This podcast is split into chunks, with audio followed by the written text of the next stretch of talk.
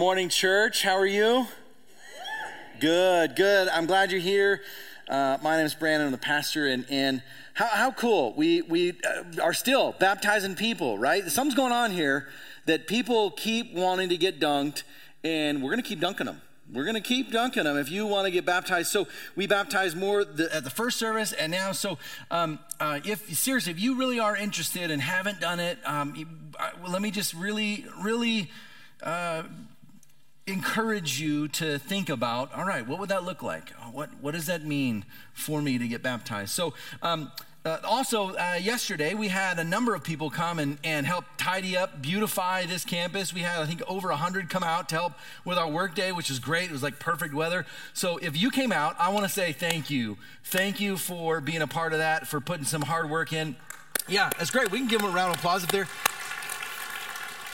I know I, uh, I made it look like I was working. I was here, and so I did about five minutes of work, rubbed some dirt on me, and then, uh, no, I was out here too. It was great. It was great. So, um, uh, uh, we're on our series now. We're starting the series Daniel, and um, Daniel is uh, Daniel is a different kind of book. And and my goal this morning isn't that you walk away saying like, oh, now I, I understand Daniel. I, I get it. My goal is that by the end of this service, you are excited to read and think more about Daniel that really this is almost just like a, a preview of what's to come. So, um, you know, when, when, um, uh, if for those of us that went to college, if you went to college, I remember going to college, my first class, and like the first classes where you're trying to learn. Okay, I, am out of high school now. I'm I'm I'm in college now, which which just means like I'm at a you know I'm back in school. Like yay! And and and but I remember um, the first class, and then every first class from then on out was the same the first class of every class you take of every semester was the same. And it was like, you have to go, otherwise, you're gonna miss all the important stuff, but you don't learn a thing. On that first class, you don't learn anything. Here's what they do they give you the syllabus. You remember this? The, and you're like, the syllabus. And that's literally like, you, sometimes you could even show up to class and be like, "Can I just get the syllabus and leave?" Like that's I know that's what I need, right? And the syllabus was, "Here's what this class is about. Here's what uh, you can expect. Here's what the weeks look like. Here's your homework. Here's the the, the general topics we're going to go over, kind of an, an overview." And then it was, "Okay, next class we're going to get into it." Okay, this morning is our syllabus for Daniel. So here's what we're going to do we're going to look at Daniel from a large kind of bird's eye view. We're going to go high and look down and say, this is the, the whole of Daniel. And we're also going to dive deep because Daniel is complex. And I promise you, whatever level of understanding or involvement or reading you have of Daniel, you're going to walk away today saying, I didn't know that. I didn't know that. Wow, okay. And my hope, my goal is that by the end you say, okay, I'm ready. I'm, I'm excited to go through Daniel for the summer because Daniel is a different kind of book. And, and for most of us, I'm going to imagine um, uh, most of what we know about Daniel really comes from just two chapters. And, and we know we know these because of like if you grew up in church, like these are the stories you learned in Sunday school, right? And there's two. You know what they are. Ready? Here's the first one. You know what it is? That's maybe correct. I don't know what you said. Daniel in the lion's den, right? It's like, oh, of course, like Daniel in the lion's den, right? Like he goes and he jumps in with lions and they don't eat him and everyone, it's great. Everyone's smiling. It's just wonderful. It's like super happy ending always. Good. And then there's the fiery furnace with these three guys with crazy names Shadrach, Meshach, and Abednego, right? And if it, if you're, by the way, if, if you're maybe like a young mom or pregnant, um, having a boy, great names to think about okay? Especially if you have triplets, like this deal is done. Your job is done. So, so you know that story, right? But outside of that, I'm going to imagine a lot of us probably, probably don't know maybe much, if anything, really about Daniel. And about what is in it. So um, here's what we're going to do. Uh, we're going to go through it this summer, but I also have some resources for you to think about, and and uh, they'll be on the screen, so you can either take a picture or you can uh, you can scan the the QR code on the seat in front of you, and it'll pull up our website, and it'll have um, all these three resources as well. Two of them are journals. This first one is is called the ESV Scripture Journal, and this is just simply the passage. So like if it's Daniel, Daniel on the left, blank page on the right. So for you, if, if you would like, and uh, you can go online, grab this, get it shipped to you. If it's Amazon, you can, you know, two day ship it if you have it. And, and this can become almost like your, all right, this is my, my summer uh, sermon journal where I'm going to come on Sunday. I can take notes on the right. I can have the passage on the left. And, and through summer, as I get through summer, like, wow, I have, I have Daniel. Like I have a good understanding, at least a, a better understanding of Daniel. You can write prayer notes, whatever you want, journal as, as, you go, right? Just just super simple, so you feel like I can write in here without having to like write in the, the tiny margins of my Bible. Great, they give you paper. Here's the second one. This is another journal. It's called the, uh, the it's an NET Bible, the Abide Bible Journal, and this is the same kind of idea. So here's Daniel, and it's got cool lions on the front, sweet, um, and, and it's got the the passage scripture on the left. Uh, a place to write on the right, but it also has this one adds devotional questions. So this has like, okay, for your own study, you can do sermon notes, but also like read this passage, here's some questions, think about. So you're interacting now, a kind of a guided tour of Daniel. So a little bit more involved than just blank pages. Okay, so you can grab this. These, I think, each of these are like a couple bucks, maybe four bucks. So you can go, you can get those online. Um, and then, and then for those of you who want to like dive deep, and you're like, all right, I'm all in. And right now, you might be like, I don't know. At the end of the service, hopefully, you're like, okay, I'm in. Um, you can grab this. There's, there's countless uh, commentaries on Daniel, and a lot of them, like the ones I'm reading, are like eight, nine hundred pages, a thousand, twelve hundred pages. That might you might see that and be like, that's crazy. I've never read that many pages in my life let alone. So this is far more bite-sized. It's like I think a couple hundred pages.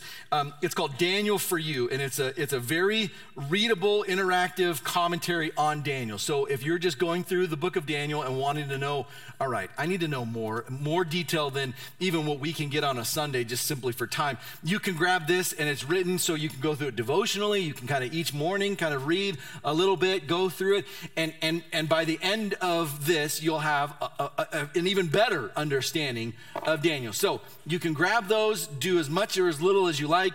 We're going to be going through Daniel this summer, and and this morning we're going to be doing um, an overview. So Daniel, Daniel is not like any other book of the Bible. It's it's not it's not um, it's not a book of the Bible to read to take lightly. Like you don't just say like you know what I got to read something new. I want to read something super encouraging, just really simple.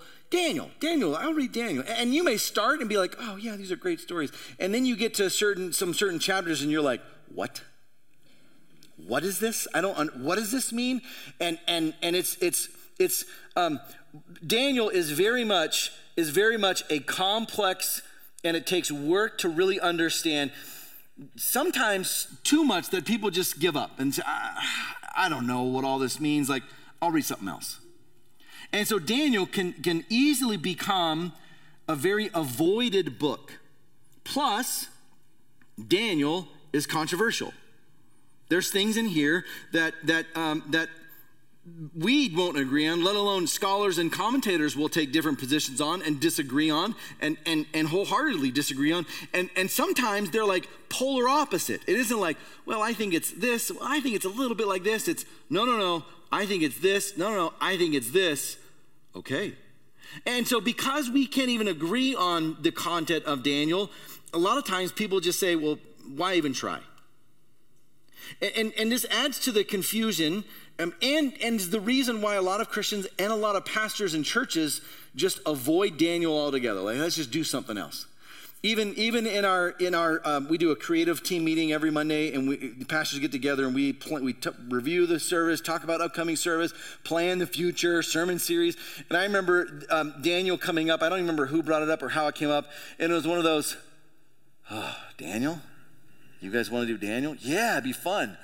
For you, Daniel is intense. Okay, you know, all right. And, and, and they won. And here we are going through Daniel. Eh, Daniel, is so much so, listen, yeah, here one commentator writes this. This is great. I read this and I'm like, yeah, that's, that's exactly it. This guy writes this. Why, he asked this question, why should preachers risk taking into their pulpits the time bombs that tick away in the book of Daniel? He's like, why, why would you even want to do this? Because there's so much in here that people just can get easily riled up and, and fight over. So I want to speak to you before we even get into the, the overview and the structure and the timeline of David, um, of David. Yeah, we're reading the book of David. Um, before we even get into Daniel, uh, I want to talk about our posture because this this is important. Our, how we approach it, our attitude towards how we read Daniel is really, really important. So here are some options. We're, we're tempted with a number of different kind of um, ways to think about specifically the, the content that shows up in Daniel and, and certainly in Revelation, what often we refer to as end times, or in theology is called eschatology, the study of end times. And, and, and here's what can happen. We can easily get to what I like to call end times phobia where we have a fear of anything related to or thinking about or, or, um, or hearing about or reading about end times, anything what's often referred to as apocalyptic writing. It makes us nervous, we get anxious, we get scared, maybe we don't like thinking about the future because like it talks about God's judgment. I don't want to I don't want to think about that and, and, that I don't that may, that makes me I just get anxious. Um, it, it it feels kind of creepy. And so um, there's nothing, or we said there's nothing we can do to change it. So whatever, it's going to happen no matter what. So I, I, don't need to think about it. I don't need to, we don't need to talk about it. Or, or they'll say it's, it's so confusing. I just, I tried reading it once and it was, it was just too much. So I don't even want to, I don't, why bother? So we can, we can easily get to a, a point where we, we, we, we see apocalyptic literature which Daniel has in it, and we say, I don't want to deal with it. And we avoid it altogether. That's one temptation. The other, if the pendulum were to swing all the way to the other side, is what we could call end times mania. In that we, all we think about is this that we obsess over apocalyptic writings about the end times. We try to figure out how it all fits. We try to have a nice, neat timeline, and then we try to figure out what current events fit on that timeline. And, and listen, there are a lot of people who get really wealthy writing books about this who turn out to be completely wrong. and, and if you, I mean, you could go back and look at books that have come out in the like 1950s and 60s and 70s and 80s, and every time they're like, this is it. This is the end times because, you know, this bill passed or because this president. This is it. And oh, that's not it. Okay, this is it. Jesus is coming back. Do you know Jesus was coming back in 1988? You missed it. Sorry. But then 1988 came and it was, oh, no, no, no. Now it's actually, it's 92. That's, that's, we, we, we calculated it wrong. 92 came and went. And then it was, no, it wasn't 88. It was 98. Oh, okay. I see what you're doing here. Every time you're wrong, you just push it out a few years. And there's guys, so like we can easily become so obsessed over making it all fit in a timeline. And then and then what happens is, is we can do this. Our view is the right view, and I want everyone else to agree with my view. Now, my view actually is the right view. So if you agree with me, you're on the winning team. Good job. No, but but really though, like I, we we can get that way, and and when we argue, it's not like a oh yeah, I can see that. It's no no no, you're wrong, you're wrong.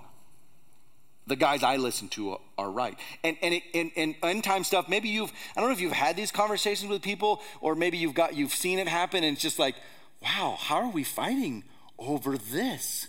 Over like what we what we what we what we think to be true about the future that we can't really be sure about we're fighting over that and then what i've seen too is that an an overemphasis of end times can actually have a negative effect on people's lives. They become maybe more anxious, or it can create a wedge in relationships, or, or people like, hey, they're nice, but like, man, this has just gotten really intense. There's a temptation to, to, to dive too far into end times issues. So, what I propose is a third way, and that's this what I like to call end times humility in which we hold our views with humility and with what I like to say is an open hand. A closed fist is, I'm not letting go. This is true. There's nothing you can do to convince me otherwise, right? Jesus is the only way to God. It's through Him only, by faith, through Christ alone. That's it. Uh, okay, that's closed fist for me. I, I, can't be convinced of salvation through any other way. It I, doesn't matter how much you explain to me, like, I know that to be true.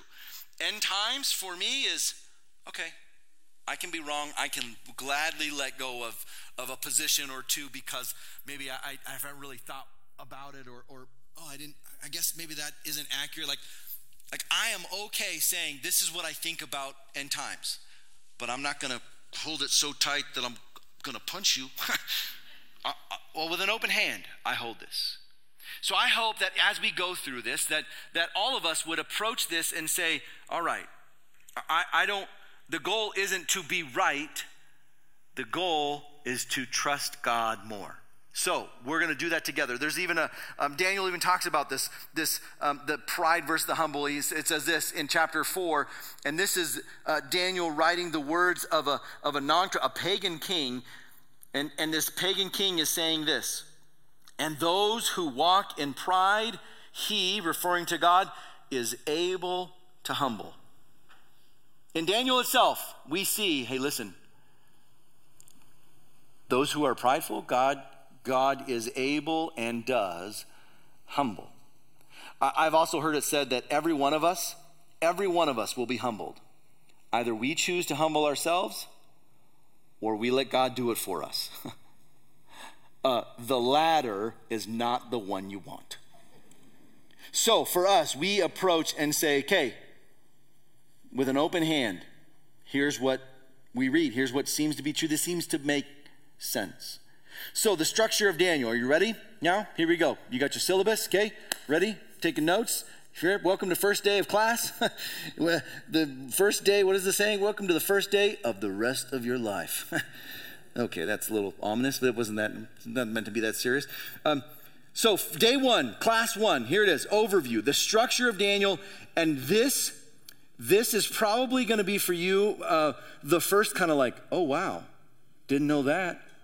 It's actually, we're going to see here, it's incredible. Um, so Daniel is really two, it's two themes or two sections. The first is what we could call historical narrative, it's history. And it's chapters one through six. And this is where we see the stories that we know Daniel, Lion's Den, and Shadrach, Meshach, and Abednego. There's other stories that happen as well. And so chapters one through six are history, and it's written in uh, the, um, the third person. So it's written as, and Daniel went here, and Daniel said, and Daniel decided, and Daniel prayed. Make sense? So it's written um, with the, literally the name Daniel. Okay, then we get to the second half of the book, and this is, uh, we could say, prophecy. It's, it's prophecy and apocalyptic, but we'll just call it prophecy. And, and da- chapters 7 through 12 are not written in third person, they're written in first person. So it says, And I, I, Daniel, had a vision. I prayed. I spoke. I said. I decided. I saw. So it's, it's written completely different in its structure. Now that, that that poses some questions as to, to why. And, and why, would he, why would he change how he speaks about himself? Now, here's what's interesting too. Um, uh, because it's because Daniel, the first half and second half are so different. There's a lot of scholars, a lot of uh, modern critical scholars, um, who will say that Daniel didn't write this. Daniel, it says Daniel, but Daniel didn't write it. In fact, it was written hundreds of years after his life, after the events of Daniel have already happened. Um, and, and, the evidence is clear. Uh, there's, there's two different ways they refer to Daniel, and, and, and it's so different. Like, like there's a scene that runs right through chapter six and seven. I mean, it is clear. And what they'll say is this was two different authors, two different people at different times writing this, and they just made it look like one book. They made it look like this was prophecy when actually it was written after the events had happened. Because, because the, the, what's described in Daniel is so gosh darn accurate. I mean, it's like shocking how accurate it is. There's no way someone knew ahead of time. This was clearly written later. And, and even, and even the, the Daniel, the, the, the third person and first person is different. The content is different. Like, like these are different documents. Now, as if that wasn't enough, Daniel is also written in two languages. Did you know that? Daniel, and, and by the way, one of those is not English. this is your translation. Daniel was written in two languages. Now, now this is the this is the reason why we know Daniel's one book. It isn't because of the content. It isn't because, you know, we, we say it is. It's because of the arrangement of the languages. You guys, this is brilliant. This is stuff like I nerd out over. You're going to be like, oh, okay, whatever. And I'm like, that's awesome. Um, here it's written in two languages, but the split does not happen between six and seven. You would think naturally. Oh, right, the first half was written in this language, the second half, that's not how it works. Instead, it looks like this. So, chapter one, and then verse, and then chapters um, eight through twelve are written in Hebrew. Hebrew was the language of the Israelites, like Daniel certainly would have known Hebrew. It would have been his first language. So this was he wrote in his native tongue. And then there's a second language that shows up in chapters 2 through 7. And here it is. This language is not Hebrew. Any idea what it is? Want to take a guess? Come on, give it to me. Spanish? No, wasn't Spanish. No. Greek? That's a great, great guess. Greek didn't exist yet. This language is Aramaic, which is a, a cousin language to Hebrew, but it's different. Aramaic is also the language Jesus spoke. So this was already around. You know, come when Jesus comes, he speaks Aramaic. Um, the, the, uh, what we're going to see is that this takes place in Babylon, and Babylonians spoke Aramaic. So Daniel is written in the, the native tongue, not just like his tongue, but also now the common language of the culture he's in, a different language. But the split, this chapter 7 is why it's so fascinating. If this were two writings, two authors, they wouldn't overlap. But this chapter 7 acts almost like a Lego piece, like, like two pieces that lock together, like, all right, that makes one unit. The fact that it's written in two languages and that it splits at chapter 7, not 6, is why we say is undeniable. This is one writing. It's one common thing, even though it looks feels so different. The languages are what isn't that cool? I think it's awesome. Okay, uh, this is honestly this this kind of stuff is brilliant. It's brilliant when you look at the like from the, the large scale of like what God is doing. Like, all right, you're going to write this book, Daniel, and it's going to be in two languages, and I'm going to have them overlap, and it's going to be so cool. Like so cool. This guy one day is going to come. His name's Brandon. He's going to nerd out over this so much because it's so cool. And then here's what we see: as if, as if as if Daniel wasn't complicated enough, Daniel is not written like in a linear fashion. It's written in what's called a chiastic structure. You don't need to know what that means, other than the fact that it's written with a very specific purpose. And here's what it looks like. So, Daniel, the structure of Daniel is not like, all right, chapter one all the way to chapter seven. It looks like this. There's kind of a, um, a little dip in it. And, and the reason is because, so here's where I'll give you go from Daniel 1 to Daniel 2 to Daniel 3 to Daniel 4. So, here, here's what it looks like. But Dan, each of those pairs, see those, those two, like the, the two columns there? Those chapters pair together. The themes are the same. This is brilliant. Again, this is so brilliant. So, chapters 2 and chapter 7 are, are almost like a, a mirror image of each other. They pair together. Chapters 3 and chapter 6 are about God saving people. And these are the, the Shadrach, Meshach, and Abednego and the, the Daniel and the lion's den. They're both salvation stories of God's people. And, and then chapters 4 and 5 pair together, and they're about God judging specific rulers. So, so Daniel's writing this not, listen, ready? Not chronologically, he's writing thematically. That's important. Because as we read through Daniel, it isn't like, okay, and this happened in year one, and then year two, and then year three. Daniel's gonna jump around a little bit because he's writing with a purpose, with a theme, an overall theme. It's not just a history of here's what happened. It's here's what happened, and, and here's, here's why it matters. So if we do a timeline, here's a, a timeline of um, uh, of the book of Daniel, and it starts in uh, 605 BC. So, 600 years before Jesus comes on the scene, Daniel shows up. Daniel is sent into captivity, and then it goes all the way through 536 BC. So, what we see is this the book of Daniel is not like over the course of like a few years or five years or 10 years. The book of Daniel spans 70 years of Daniel's life. So, when you read Daniel, from chapter 1 through chapter 12, you've read 70 years of this man's life. Now, here's what's interesting, and we're going to look at this in, in a second. Daniel is captured as a teenager.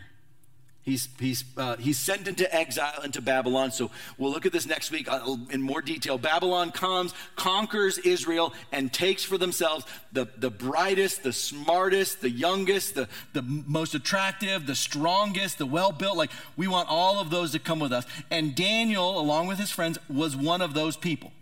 So Daniel, while he's a teenager, probably age 15, is kidnapped. He's, he's a captive separated from his family. His family might have even been killed. We don't know. But he's now sent to a new land that isn't his own. Now, it's hard for us to think about this. So, like, he gets he gets sent to exile along with his uh, with with his uh, with a lot of friends of his, Shadrach, Meshach, and Abednego, are, are the, some of those as well. Um, and and and so for them, like, he's gonna live. Listen, okay, ready? He's gonna live his entire life in exile in a country that's not his, and he's been overtaken. I just want to go back home. I want to go back to Jerusalem. For 70 years, he lives in Babylon. His entire, literally, his, we could say his entire, certainly his entire adult life, he's in Babylon as a, as a captive. Now, it's hard for us to understand like this, but, but um, think of it like this. Like uh, we live in Bend, Oregon, right? Uh, Think of it like, like as if Bend, Oregon were to be conquered by, oh, I don't know, California. And now, listen, could you, first of all, could you imagine? now we are all Californians. Like, this isn't right. This isn't right. Like, you pay what for taxes, right? You're like, your, your car registration is what? And you elect who? Like, although we're kind of the similar now but but it, it's like it's like living in a land that you're like I don't want to be a part of. In fact, I I left that place to get away from there, and then now I'm back in it. Right now we joke about California, but honestly, here's what it's really like. What this would have been like is if Germany had won World War II. And then you and I, well, I mean, assuming we were alive, like whoever was alive at that point, would have been not just like, okay, now you're German, now you got to learn German, and here you live in your same town. It's no, no, no, you're coming with us to Germany for the rest of your life. And you live in Nazi Germany and you got to figure out how to have your faith in Nazi Germany. Oh. Oh, that's what that's what Daniel's like. That's the environment, that's the culture, that's the setting he finds himself in. Okay. Man, if you think life is hard, if you, you know, things are rough and difficult, like can you imagine Daniel having to live his entire life captive? In another land not his own, and still stay true to his faith. Daniel is an interesting book, but it's also not written chronologically, it's written thematically. So here's what it looks like. In the beginning, we'll go back to it Daniel chapter 1, and then it goes Daniel chapter 2, 3, 4, and then it goes chapter 5. Oh, wait a minute.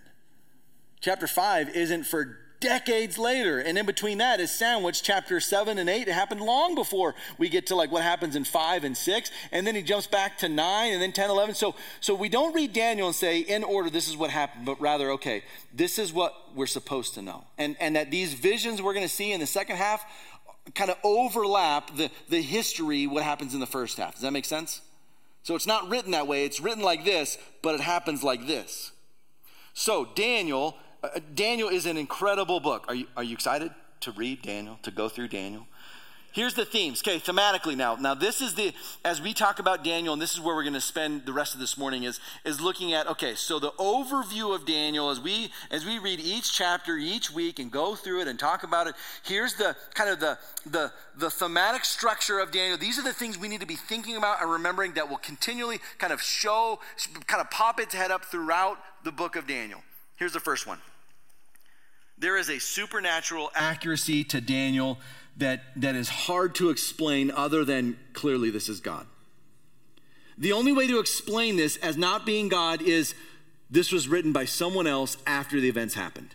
And we got to try and make it make it all fit so that that could be true. And It's not written by Daniel, it's just a fake. It's a it's a forgery to look like Daniel wrote it even though it happened much later, probably 2nd century BC. Because here's what we see the events in Daniel are incredibly accurate. Here's one example. So, 300 years before this man was born, Daniel predicts in chapter 8 the coming of who eventually is known as Antiochus Epiphanes. He's a guy you don't even know. He's a minor character in world history, but he shows up in Daniel, and man, it is and it is so accurate. This very his very small importance is described in such detail that it's it's breathtaking. 300 years prior to his existence. Daniel's accuracy is so good that it's a stumbling block for many scholars who say that's not possible it's not possible that this guy could get all of this so, so with such minute detail. I mean, to the number of how, how kings break into other kingdoms and then how they follow it up. I mean, it follows exactly to history as we see it. We'll look at this as we go through Daniel. And for a lot of people, a lot of certainly critical scholars will say, I don't, this, this, there's got to be another explanation. It can't just be, well, God. So we read Daniel and we say, no, no, no, actually, there is a supernatural retelling and, and, and giving and, and visions given to Daniel that we can only explain with this is God. This was God wanting us to know what was going to happen. There's a, another, another thing that we see is the godly example of Daniel. We see throughout the book of Daniel that Daniel, he's not a hero character, he's not hero worship, but rather that's how you keep faith in a hostile world, in a world that is, has everything against you, in a world, in a culture that is far different than your faith. We look at Daniel and say, we need to be like that. We need to be willing to stand up in culture and say, no, no, no. Just like Daniel said, this is right and this is wrong, okay. There are some things that we say, this is right and this is wrong, and I won't bow down even if it kills me. I won't bow down. He was uncompromising in an age of compromise. And, and he was a humble man of prayer and of scripture reading. Well, we see that he would faithfully devoted himself to praying three times a day for his entire life in a country that was not at all sharing of his faith. We see this theme too, and this is one I want to talk about for just a, a little bit of moment here. We see this theme of God's control over nations and history. God has sovereign control over all nations and history. Here's what that means God's in charge. God is in charge. World history we see throughout Daniel is traced out on a grand scale. We see marching uh, armies marching over large areas of land. We see whole empires be built up and then taken down all through Jan- through Daniel, and then we see other empires replacing next empires, and it's all described in Daniel, and it's all God saying, "This is what's going to happen." So trust me. I know what I'm doing. I know what's next. Daniel, trust me. I mean, it's going to get so intense for Daniel. There's going to be times where he's like, that's, a, that's it, enough. God, I've had enough. I don't want any more. I can't, I can't handle these visions. I can't handle all of it. I can't, I can't handle anymore. And he says, no, no, no. There's still some more. And I'll keep you through this. But listen, you trust me. What we see, what we see throughout this is that God is always in charge. Always. There's nothing too big for the God of all history. There's no troops too large. There's no army too large. Listen, I want to talk about this just, just for a minute. This is maybe the first point we're going to step on toes, but here we go. Is there an election too big for God to use? But I don't like the results. Is it, is it is it to a point where God says, I did not see that coming? is there, listen, is there an army too large? Are there weapons too destructive that God says, hold on, hold on, hold on. I wasn't prepared for this. I wasn't ready for this. Like, I, when you guys had swords and stuff, that's fine. But now you have nuclear weapons. Like, I, what do I do? Is God, is, is, that, is that how God, is that how He is on His throne? Like, oh man, wow, this is gonna get bad. I hope I can figure it out. Is there ever a time where God says, I don't know? Listen, is there any world power or any person in authority beyond God's ability to maintain control? Is there ever a world leader that steps up, as, as great or as terrible as you may think they are, where God says, Ooh, I don't know how I'm going to deal with this one? Listen, these, I mean, when we, when we put it like that, it almost sounds silly, right? It's rhetorical. Of course not. Of course not. But listen, if all we do is watch the news, if all we do is just let let the the out like the doom and gloom of everything that's happening just filter through us, boy, we can sure get to a point where we're like, man, I don't know. I don't know if God can do this. I mean, I, I know He can, but I don't know. I don't know. Daniel, listen, Daniel is living in our equivalent of Nazi Germany. He is he has literally seen Israel lose. He, for us, it would be we saw America get destroyed, and now we're in captivity. Do you think that would be a good enough reason to say, God, are you still are you still in charge of things? Are you, do you still care about me? Like, look at my life. Look what you let happen to me. And God, throughout this book of Daniel, is going to say, Oh, Daniel, you better believe I'm in charge. You better believe I know what's going on.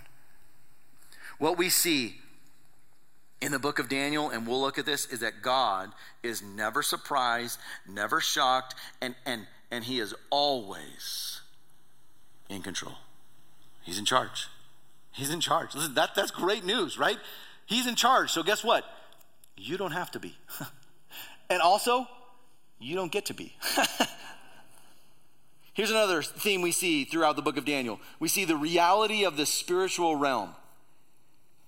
This, I don't know what you think about, about like angelic beings. The, uh, the Bible, if you believe the Bible, it's pretty clear that, that these aren't like personifications of good and evil, but these are actual, real beings that are good and evil. And David, uh, Daniel gives us a, a, a peek into the spiritual realm. It's almost like we get a curtain drawn back and he gets to see in to the spiritual realm. And what we see is, is um, there's details in Daniel that don't show up in other places in the scripture that we're like, wow, angels act like that? Like when I when I pray, maybe this happens and you get a peek into the this is what's going on behind the scenes. We also see that for Daniel, let as much as it may make us uncomfortable or we just uh, don't know what to think about it, second to Revelation, Daniel has the most angelic interactions of any book of the Bible. Daniel he involves he's involved a lot with angels. So much so that he's like, please no more, please no more. No more. I've seen enough of you, and it's ter- every time it's terrifying. I don't. I can't do this. I can't do this anymore. Daniel has a very, a very detailed description of the spiritual realm, and we should pay attention. And here's the last one, and this is the, the main one that this is the, this is the whole, this is the, the foundation of all the foundations. This is the reason that we should read Daniel. This is what we should pull out of it on every page. We should let this jump forth, and here it is. Ready? This theme of the coming kingdom of the Messiah. There's a Messiah coming, a Christ. There's not a name in it. We don't know the name. We know the name. It, he's referring specifically to the coming of Jesus. And, and this shows up time and time again. We see that, that, that the description of the coming of the Messiah is described and is clearly prophesied in chapter 2 with Nebuchadnezzar's dream. Um, we see that, that that Jesus himself, I believe that Christ himself actually shows up in Daniel chapter 3. When we get to the chapter 3, it's like, whoa, okay, here we go. I didn't, I didn't realize that. We see that in chapter 7, there's a maybe the clearest explanation of the Messiah's deity in all of the Old Testament. Here's what it says in chapter 7. Chapter 7 is where Jesus gets, uh, is where he gets his own nickname. So um, I'm going to guess some of us, we probably, you probably, maybe you have a nickname right? And usually the way nicknames work is like someone says something funny about you, and then other people laugh, and then they keep repeating it, and you're like, I hate this name. Stop calling me that name, and then you're like, I'm done. Now, now that now they'll call me it even more. And like you get a nickname and like that's that's your nickname, right? And and okay, here we go. Jesus doesn't do that. Jesus nicknames himself. He gives himself a specific name, and that name he gets from Daniel, chapter 7. Here's what it says. This is Daniel saying this, and it's chapter 7 now, so it's first person. In my vision at night, I looked, and there before me was one, how can I describe it? He was like, he was like a son of man. There it is, there's the nickname. Coming with the clouds of heaven. He approached the, the Ancient of Days, the God the Father, and was led into his presence. He was given authority, glory, and sovereign power. All nations and peoples of every language worshiped him. His dominion is an everlasting dominion that will not pass away, and his kingdom is one that will never be destroyed. That shows up in Daniel. So when Jesus shows up, this humble rabbi who's kind of odd. He's got crazy teachings, he's doing miracles, and he calls himself the Son of Man. He says, I'm that one. What Daniel talked about, guess what? I'm him. And it was this veiled description because it was like, oh, Son of Man. And we often think of, of the Son of Man referring to, oh, well, this was his humanity, right? He's the Son of God because he was God, and he was the Son of Man because he was fully man. No, no, no, no, no. That's not what Son of Man means. Son of Man is this, is this Messiah. And he says, Oh, that's who I am. Daniel talked all about me. We see the, the coming of the Messiah show up here in Daniel. So, what's the point of all this? What should we think about when we think about Daniel? If we're to think of one thing when we read through Daniel, as we go through each chapter week by week, and, and, we, and we talk about what this means and, and how this fits in with the grand scheme of things, what's the point? What's the theme that we read on every page of Daniel? Would you like to know it? Here it is. Ready? When life makes you question if God really cares, He's still in control. In every page, what we see is when you question, when Daniel is tempted to question, God, do you even care? Look at me now. I'm living in Babylon. I'm having to learn their language. I'm having to figure out how they do life. I mean, they're, they're wanting me to worship gods that aren't you. Do you even care about my situation? You, you, could, you could speak the word and rescue me right now, but you're not. Do you even care?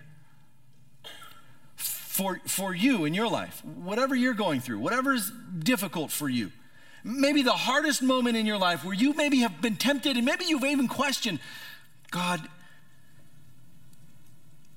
I don't want to say, are you even real? I know you're real, but I don't know. I don't know if you're thinking or caring about me. I don't know if, if you're so busy with other stuff that you forget about little old me. When you're tempted to think that question, which is a, a valid question, here's what you do you remind yourself, like Daniel, he is still in control. That when situations look like he, like God doesn't know what's going on, or that there's no hope, there's no chance, there's no way out of this. Like I don't understand how God could allow this. Like we're gonna read through Daniel and go, how could God allow that? And he said, whoa, whoa, whoa, I'm in charge here. It, it, may not look like it. You may be anxious, you may be scared, you may be frustrated, you may be, may be confusing. But here's the, here's the point. Ready? You don't have to know how it ends. I've got it all figured out for your life. Listen, you don't have to know how it all ends. Listen, just know this I'm in charge. So, do you trust me? That's what he wants to know. Listen, if, if, if God were to show up to you in a vision through an angel, an angel shows up and says, You, you know, dearly beloved, you know, Jim, I'm sent here to tell you to trust God. Okay. Can you trust God? I'm going to tell you everything that's going to go wrong in the future. You're going to hate it all. It's going to be terrible. You're probably going to cry a lot. Do you trust me? Okay. As we read through Daniel, when life makes us, when life makes Daniel, makes us question if God really cares, we remind ourselves, He is still in control. Now, Thus endeth the syllabus of Daniel, right? You've completed your first day of work, well done. We have 12 weeks of class remaining, and we're going to go through a chapter a week. So, are you excited to walk through Daniel with me? Right? I'm excited to walk through with you to study this book, to look at this and say, all right, God, you know far more and far better than us. And, ready? And we hold our ideas, our thoughts, our understanding with an open hand to say, all right, I don't understand all of it, but here's what I think I'm led to believe, but I could be wrong. And I want to approach this with humility. Would you do this? Would you stand with me as we pray and then worship the Lord together? So, Lord, thank you for. Thank you for the book of Daniel. Thank you for the man of Daniel and the, the, how faithful he was throughout his entire life. And as we read through Daniel this summer, Lord, will you impress on us that, that when, we, when we start to question, when life makes us question if you really care, that we are reminded every single time that you are in control. That there's nothing in life that makes you move one inch from your throne. There's nothing in life that makes you say, I didn't see that coming. That in our lives, all of it, you say, Do you trust me? I pray that all of us here would say, I don't know how this is all going to work out, God, but, but yes, yes, I trust you. Will you help increase our faith and trust in you through the book of Daniel as we walk through this together this summer? We pray this in Jesus' name. Amen. Let's worship.